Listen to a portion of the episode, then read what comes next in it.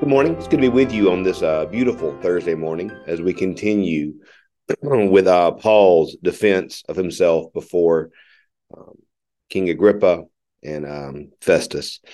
Today, we're going to read verses 1 through 23 of chapter 26, and Paul is going to give his testimony again. We see Paul give his testimony twice in Acts chapter 22 and now in chapter 26. Of course, we see it. We see the actual conversion play out in Acts chapter 9. So we see it three times in Acts. We see Paul tell it twice.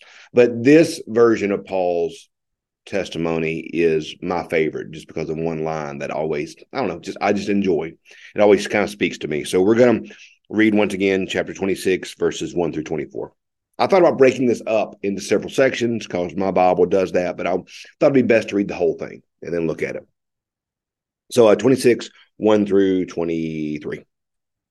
Agrippa said to Paul, "You have permission to speak for yourself." Then Paul stretched out his hand and began to defend himself. "I consider myself fortunate, that is before you, King Agrippa, that I'm able to make a defense today against all the accusations of the Jews."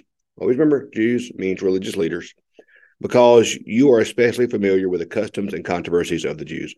Therefore, I beg of you to listen to me patiently. All the Jews know my way of life from my youth, a life spent from the beginning among my own people and in Jerusalem.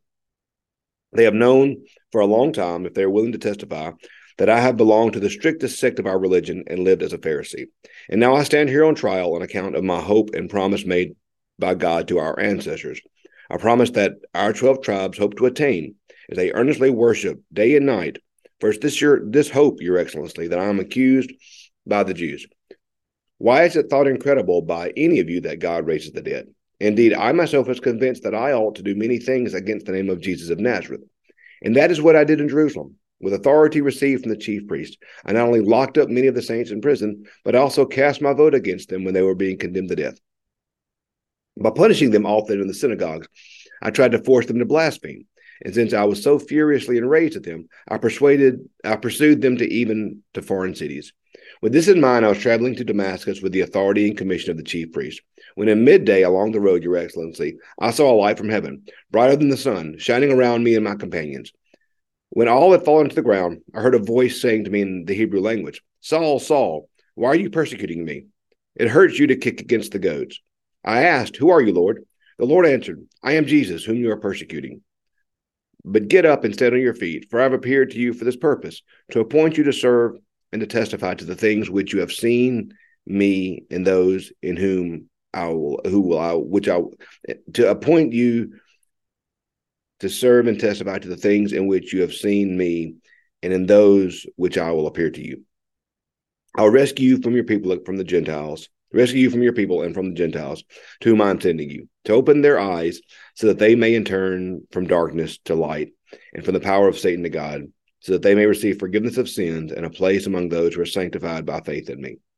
After that, King Agrippa, I was not disobedient to the heavenly vision, but I declared first to those in Damascus, then to Jerusalem, and throughout the countryside of Judea, and also to the Gentiles, that they should repent and turn to God and do deeds consistent with repentance. For this reason, the Jews seized me in the temple and tried to kill me. To this day, I have had help from God. So here I stand, testifying to both small and great, saying nothing but what the prophets and Moses would have said would take place, that the Messiah must suffer, and that by being first raised from the dead, he will proclaim light to both our people and to the Gentiles."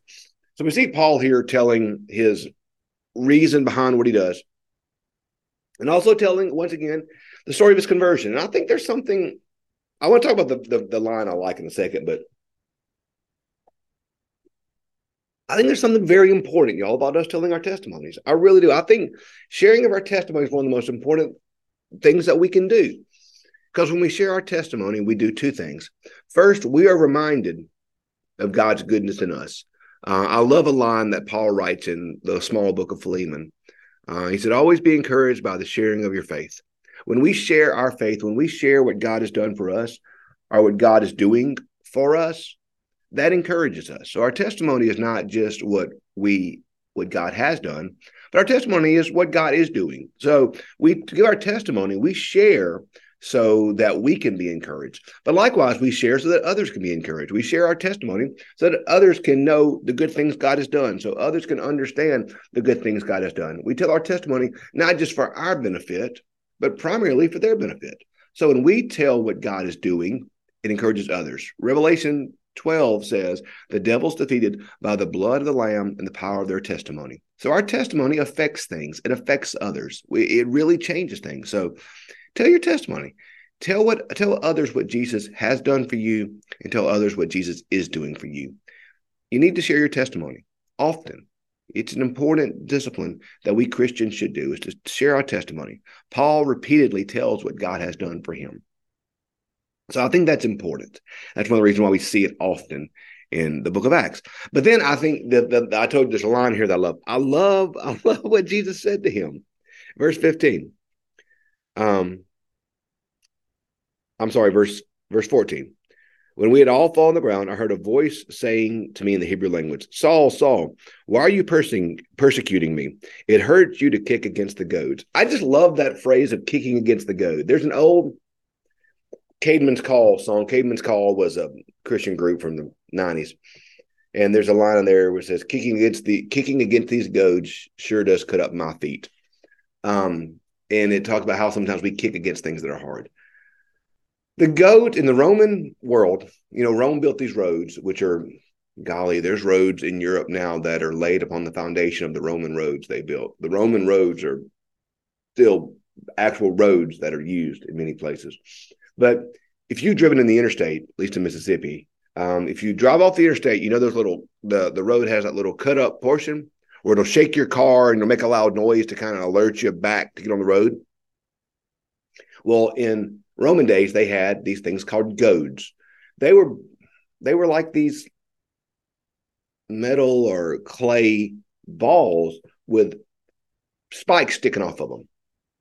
And the purpose was that if your horse or your animal was drifting off the road, they would step on the goad and it would hurt and they would get back on the road.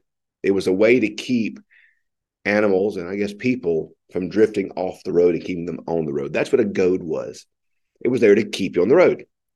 And I just love this image of God telling Paul to stop kicking against the goad. The goad is there for a good reason. It's there to keep you going the right direction. And I just love this image of Paul just waylaying the goad. I just love that's such a powerful image to me, because think about how many times in our life we kick against the will of God.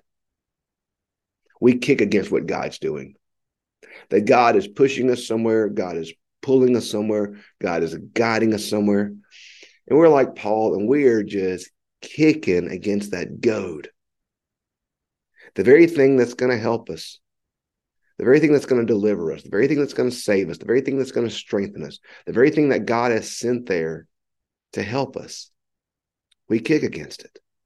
Because it might not be what we want to do, or it might not be the way we had it planned out, or it might not be our dreams or our plans or our visions or whatever. So we kick against the goads. Instead of going where the Spirit's leading, instead of doing what the Spirit's calling, we're like Paul. We don't want to do it. We want to do it our way. We want to do it the way we want it done. We want to be in control. We want to be the ones that are determining things. So we just waylay the goads, man. We just kick against them with all of our power and all of our might. To me, that is such a powerful image of the struggle of faith. Sometimes, because we know what we want to do. We know how we like to do it. We have our plans and our dreams. And God's goads, if you will, sometimes point us in a different direction. God's goads sometimes guide us in a different way. And we have two choices in that time, y'all. Choice one is we can go where the Spirit's guiding us. We can go where God's leading us. We can do what God's calling us to do. Or we can just waylay against that goad, man, and kick with all of our might until our feet are bloody and bruised. And it doesn't help us, does it, y'all? Kicking against the goads doesn't help. doesn't strengthen our faith. It doesn't do anything but just exhaust us and hurt us. So today, don't kick against the goad, y'all. If God's guiding you somewhere or leading you somewhere or directing you somewhere, even if it's somewhere you may not want to go, even if it's a path you might not want to walk, even if it's something you don't think is the right thing, go where the path of God is leading you. Go where the Spirit is directing you. Don't kick against the goads. It hurts your feet. Go where the Spirit's leading. It's a corny old saying, but I've learned it to be true.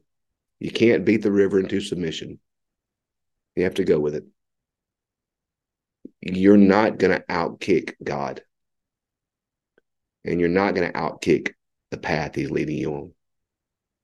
Even if it isn't the path you would have thought that you wanted to walk, go where God's leading you.